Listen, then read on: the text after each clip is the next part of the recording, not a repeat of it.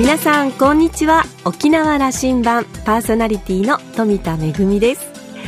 イペの花が満開ですね。皆さんのお近くいかがですか？ちょうど私の地元の、えー、八重瀬町の方でもねあちこちの庭先で見かけますしそれからこちらラジオ沖縄まで来る途中私はおろくを通ってくるんですけれども小さなまあ私は勝手にイペイ並木と呼んでるんですがあの両サイドにイペイの木が生え揃ってるという場所がありましてこの季節はこの場所を通るのがとっても楽しみなんですよね。お花っていろんな色がありますけれどもイペイの花ほど真っ黄色の鮮やかな黄色っていうのはとっても珍しいですよね。えー、新しい年度を迎える新しい季節を迎えるというこの季節になんだか元気をくれるようなそんなお花ですね。さあ沖縄羅針盤今日も5時までお届けいたします。どうぞお付き合いください。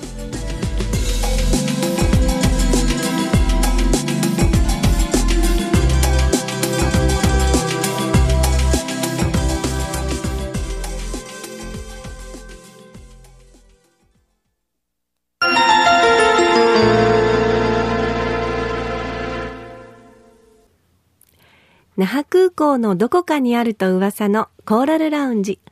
今週は筑波大学教授の稲葉信子さんと、ラウンジ常連客で沖縄大学地域研究所特別研究員の島田克也さんのおしゃべりです。稲葉さんは1955年生まれ、愛知県名古屋市のご出身です。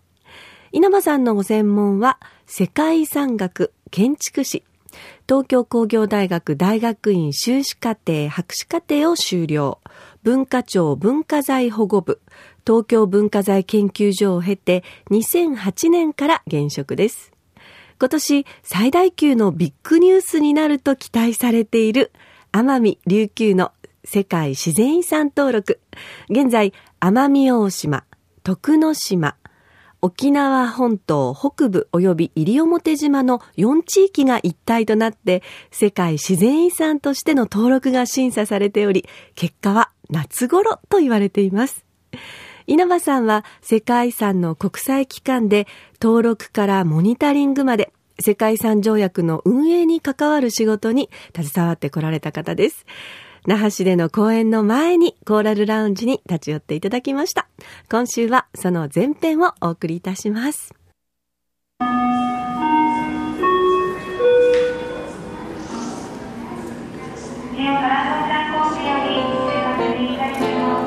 筑波大学の稲葉信子先生に来ていただきました今日はありがとうございます、はい、お引き止めしましてすいませんありがとうございますはいあの那覇での公演を前にコーラルラウンジに寄っていただきました、はい ありがとうございます。急でしたね。いやいやいやいや、嫌だなとすいません。あの、いつやるんだろう、どんなふうにやるんだろうと思うここ来ました。はい。こういう番組は12年やっていまして。そうですか。ぜひ、あの、いや、山さんにお会いしたくて3か月お待ちしましたし、ええ、それからなんかやっぱお会いするといつもより緊張しているのはお相手が女性だからなのかうんこのキャリアを見たときに緊張しているのかあのちょっと緊張しておりますのでお察しください。いやいやそそんなふうに とてもそんなふうに思いません。いやえっ、ー、と日本遺産というキーワード、はい、あのウェブで先生を検索していると出てきたんです、ええ、そこで文化庁の委員長なさっておられるんですね。そうですね。あの文化庁でやっている事業で、うん、えー、いわゆる選定のための委員会がありましてその委員長をしております。世界遺産というのは我々も今、はい、ちょうど沖縄もそういう真っ只中で、え、あの議論の場なんですけど時期なんですけども、日本遺産これ僕興味持ちました？あそうですか。沖縄は、かったです。沖縄はあんまりなないんじゃなかったですか、ね、そうですね。あのー、申し訳ないです。いやいや手が上がっていかないんでしょう、そうですね。そうです。はい。その通りです。あのどういうことなのか。いやすごく興味あります。ええ。あのーあもちろん皆さん世界遺産ということはご存知でいらして、で日本遺産というのはあのもう想像される通り世界遺産から名前が出てるかもしれませんけれどもまずは大事なのは世界遺産っていうとどうしても数が限られてくるし、そして厳しい規制もかかるということなのでまず大事なのは世界遺産にできないことをやるということ、うん、私自身もあの日本が世界遺産条約に加盟してからずっと世界遺産条約の仕事をしてきていました。なので世界遺産の仕組みそしてできることできないこと何が大事なのかということはもうもう30年近くなりますかね、もう十分分かっております。その中で世界のいろんなところを旅行してきて世界遺産の場に行きそこの人と話をし何が一番大事なのか。世界遺産でできないことをする仕組みが多分世界中に必要だと、いうふうに感じてきていました。でもそれとたまたまですねあの文化庁がやろうとしていたこの日本遺産の仕事とぴったり合うことになっています、うん、何かというとまずは世界遺産でできないことって何だろうと。地域のストーリーというのは地域の物語。私ストーリーという英語よりは私物語という言葉が好きなんです、はい、地域にはどんな物があのいろんな物語がありますよね。物語は形になっているの。例えばそれはいわゆる文化財だとか世界遺産だとか言われるあのはっきり形になっていてそこのそのそれを残すことがその物語を伝えるものであるものもあれば人の記憶の中にあるものそこで起きた出来事。さまざまなものが重なり合って一つの地域の歴史ができている。でそれを拾うことが大事事だと思ってましたので、えー、それにまさに合う一つの仕組みだというふうに思ってます、文化庁としてそれこれスタートしたのは、はい3年前で、今年で3年目の選定になります。まだ新しい、まだ新しいです。もう本当に新しい仕組みです。じゃあ、あの知らなくてごめんなさいいやいや、あの、ありがとうございます。ぜひ広めていただきたいと思います。沖縄の地域のことを、まあ市町村と一緒にあの地域の未来のこと将来のことを考えていく上でとってもいいキーワードというか、そういうあの場があるんだということを知りました。あの物語ですよね。物語です。そうなんです。今の話を伺いながら世界遺産がですね、世界遺産のことを議論するときに、あまり多くてもという議論がありますよね。そうです、ね、各国からこう立ち上がってきて、はい、その議論が起きてるというのはあの、はい、まあ、読んだり聞いたりしてますけども、どこあのどこまでの世界遺産、えっとね、数,、数の問題では多分ないんですね、うん、で私自身もなあの長くこれをやってきて世界遺産が何なのかという、まあ、今のところ自分で持っている結論としては世界遺産はやはりものを残していくためのモデルであると思うんです。で、うん、ベストモデルの数はやっぱり限られてくるだろうと、うん、結果としてね、うん、そのベストモデルがたくさんある必要はないわけですからベストモデルにはベストモデルとしてきちんとその役目を果たしていただきたいと思うわけです。でそれは数の上限があるかないかなんですがその議論を実は世界遺産委員会でもいろんな人があの話題にいたしますなくていいと思うとすればそれは何なのか、まあはい、未来に残していくべきものというものを世界遺産としてそれはそうですよね、えー、あの大きく語あの、大きく語る時には皆さんそう、はい、語ります。でもう一つあるという議論があってあの、えー、うんその遺産が他に展開される可能性があるという意味合いをモデル,、はい、モデルとしてということ、はい、残すための保存のモデルと同時に、うん、それからそこに載っているもののあのまあ物語ですよね。こういうこういうものが文化遺産あるいは自然遺産だと考える新たなモデルを探していくということももう一つの、うんうん、えー、役割です。思考に対してのメッセージが出せるそうです。はい。そんな理解、はい、そうです。はいそうです。でも稲葉さんはやっぱり前者の方で、えー、あの残すべきものをちゃんと指定して。残すべきものがないとですね、はい。それはあのなんていうか言葉文字の通りですよね、ええ、遺産と。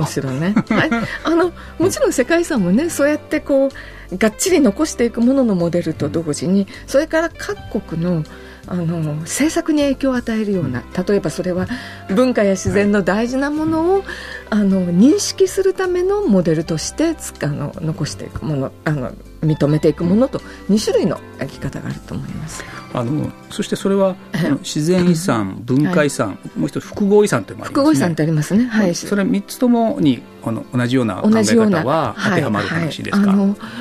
えっと、世界遺産条約の一番大事なのは、文化と自然が両方一緒に重なっていることなんですね。うん、で世界遺産条約がなければ私あの自然保護の方と一緒にする仕事をする機会なかったと思います。例えば文化庁であれば環境省と一緒に仕事をするということはなかったと思います。で今や私あの自分の職場に筑波大学には世界遺産専攻というところにおりますけれども私の同僚あの、えー、している方は自然保護の専門家です。2人で今仕事を一緒にしています、それは私としては一番私のあの世界遺産条約をやってきて一番良かった財産ですね。でそれを、はい、日本遺産にも役立てていきたいと思ってます、はい。あの日本遺産の話もう少し、はい、聞きたいんですけどもね、ええ、うん、あの今のこれこう考えてしまう日本遺産というものを国として、え、まあ、文化庁主導ですが、国として考えるときに、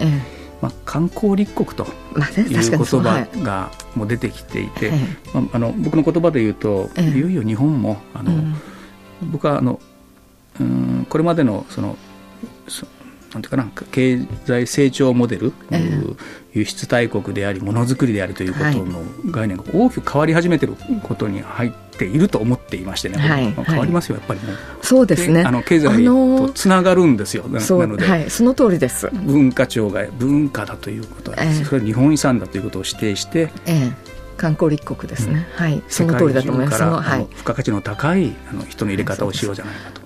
それはあの多分その経済成長が止まっている先進国すべてにわたって言えることだろうと思います。あのヨーロッパでも同じことですし北米でも同じことだと思います。今まで以上にあの文化遺産ないしは自然遺産に対するその観光の面からのあるいは経済の面からでの注目が集まっていることはないんじゃないでしょうかね。日本遺産ということの取り組みは、ええ。うん、海外特にヨーロッパ諸国とはすでにもあったような近いものがあったんでしょうか？そうですね。あの古典的なね例えばあの文化遺産お城だの例えば教会などを使った観光というのはもちろんフランスとかイタリアとかそういうところはあの観光が大事な産業だということは昔から今までも同じだと思いますけれども例えばあのえー、人口が減少する地域において農業であるとかあるいは地域の産物ですね。そういうものを使った観光振興。それも文化のうちですから、うん、それはあの、えー、ヨーロッパでも日本でもそうですね。ここ20年ぐらいのことではないですかね、うん、ヨーロッパでも。はいそうはい。あいや印象としてですね、はい、あのヨーロッパがやっぱり先のことをまあ確かにその通りです。グリーンツーリズムであるとかね、はい、はい、そうだと思います、うん、あのキャッチアップの途上でいると、まあ、確かに、はい、そうですね。急いでいるとい。うふうな、感じをするんです、このテーマにおいては、僕は沖縄は先進地だと思っていまして、日本国内中であの、まあ、モデル観光立憲なんていう宣言をして、はい。えー、議論してきた、あのまあ、30年ぐらい議論してきたと、はい、その時に、まあ、ここ10年やっぱり文化というものがどれだけ大事なものかというのを、はい分かってきたというかですねあの、うん、理解がこう深まったと、ええ、こんな時期に入ってると思ってるんですが。はい。どどのように先輩ですね。まさに今でいうモデルの、うん、あの、はい、専門家から沖縄どういうふうに見えてるか。お話しいただくと。あの今専門家からと言っていただいたので、うん、私自身がこの文化遺産の仕事をするようになってそして世界遺産の仕事をするようになってあの大事なことは文化遺産で大事なのはそのベースになる文化のあの地域であるということですね、うん、その地域は細かく分ければいくらでも細かくなっていくわけですけれどもあの沖縄の価値というのはそれも例えばグスクを世界遺産にした時からですけれども、やっぱり沖縄文化という沖縄文化という言葉を使っていいのかどうか私沖縄の人間じゃありませんけど2000年のグスクの、はい、グスク軍の指定の時にも稲葉さん関わっておいでした。ね。で、その時からあここには確実なものがあるという、あのふうにそれ以来ずっと思い続けておりますので大好きなところですね、うん、はい、そういう意味ではモデルになるところだったと思います、はいまあ、文化に、まあ、優劣というのはないはずですからそうなんです。あはい、我々住んでるものが誇りに思えてということを、ちゃんとこう理解が深まることなんだろうと思うんですけど、やっぱり2000年の時は我々もすごくあなんていうか世界遺産に、ええその文化的な意味合いにおいて歴史文化遺産だと指定されたというのはすごく誇らしく思いましたね。えー、そうですか。ありがたかったなと、やっぱそこからまた意識が高まって、そうですね、あのそれから18年ぐらい経ってるんでしょうかね、はい、あのその文化だとか歴史というものが、まあ、経済ともつながっていくということ。をそうするともうあの市民レベルで広くそれがあの理解が深まる意識もしていくということになっていったなと思ってるんです。あのまあ、文化遺産あるいは自然遺産の仕事をしてきていて、うん、世界遺産だというとあのとてもじゃないけど観光を敵視してるんじゃないかとか、うん、あるいはあの嫌ってるんじゃないかとかっていうんですけれども、保護されちゃってね何もできなくなっちゃうというそうなんです。あの世界遺産センターのホームページ見ていただいても分かりますように世界遺産委員会でも観光は大事な、うん、あのえー、ものであると。例えば、えー補助金だけで生活をであの保存ができていていけるところなんて世界中そんなにたくさんあるわけではありません。ほとんどのところがやはり自自立していかなくちゃいけないわけですから自立していくの中で観光というものは大事な、えー、産業の一つであるというふうにあの私たちも考えています。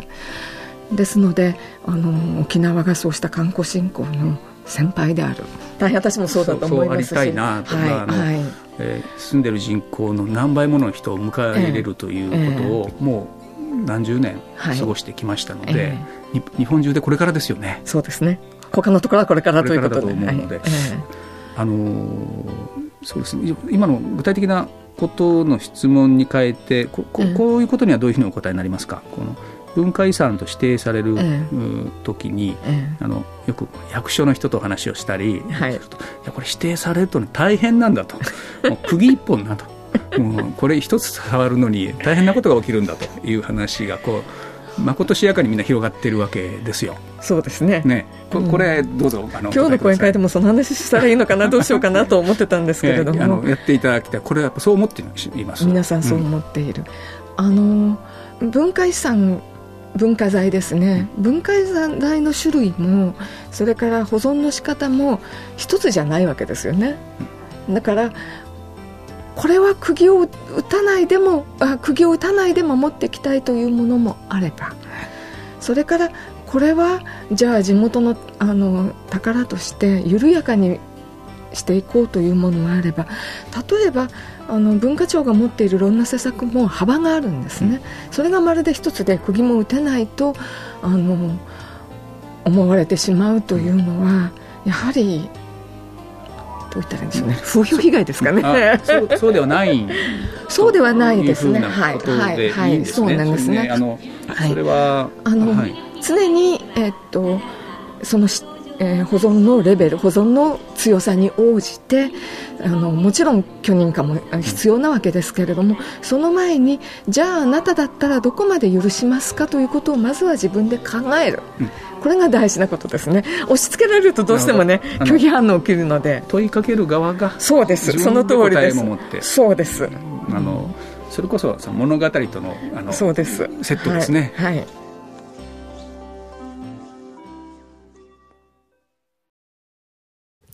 沖縄だけでなく日本各地にある大切な大切な遺産、文化遺産もありますし、自然遺産もあります。大切なこう文化、自然を守り継承していくということには、現実的な面で言うとコストもかかりますよね。そういった意味では、えー、観光とどうマッチングしていくかというのもとても大切ですね。あの、なんだか私、あの、稲葉先生の講義を あの聞いてるような、そんな気分で、あの、拝聴しましたけれども、えこの後に行われた講演会なんですけれども、島田さんお出かけになったそうなんです。那覇市内のホテルで行われた講演会では、え、観光業界の皆さんを中心に、およそ200人の方々が聞き入ったと、稲葉先生の講演、本当にかっこよくて、なんだか、スティーブ・ジョブズのプレゼンのように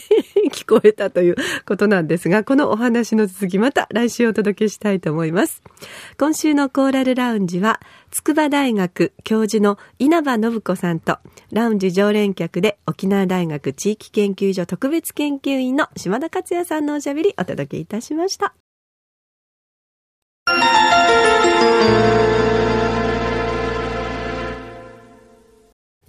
めぐみのあしゃぎだよりのコーナーです。今日は舞台公演のご案内ですよ。昨日、今日と天ブスホールにおきまして、舞台演劇、島森の歌、明日天気にしておくれが上演中です。えー、今日この後ですね、最終公演が行われますのでご案内をしたいと思います。島森の歌。えー、皆さんあの沖縄戦時下での最後の感染知事だった島田明沖縄県知事のことをご存知でしょうか？ちょうどあの、私どもの番組の方でも、えー、元のですね、副知事のかかずのりやきさんにお越しいただきまして、あの、検証費の交流、混流の時に、あの、活動の、ことをご案内をいただいて、たっぷりとお話をいただいたんですけれども、あの、私はその後の、えー、混流の記念式典、え、の方にも参加をさせていただいて、え、島田明元知事がどんな風に県民を救ったのかと、え、10万人の命を救ったとされていて、え、大変厳しい沖縄戦の時に、疎開を進めたり、それから台湾の方から、え、お米を輸入して多くの人の命を救ったというふうに言われています。えー、そんな島田明沖縄県知事と、それからその時の、えー、警察部長の、えー、荒井泰造警察部長も、まあ、本土の出身であったわけなんですけれども、多くの県民を救いました。そんなお話を、なかなかあの、私たち県民も知らなかったストーリーというのがありますよね。えー、その話を、えー、体験者の聞き取りを3世代で行って、生の証言を孫世代が演じると、一人一人、えー、沖縄戦を二人の島森の足跡を巡り上がながら重ね合わせていくことで、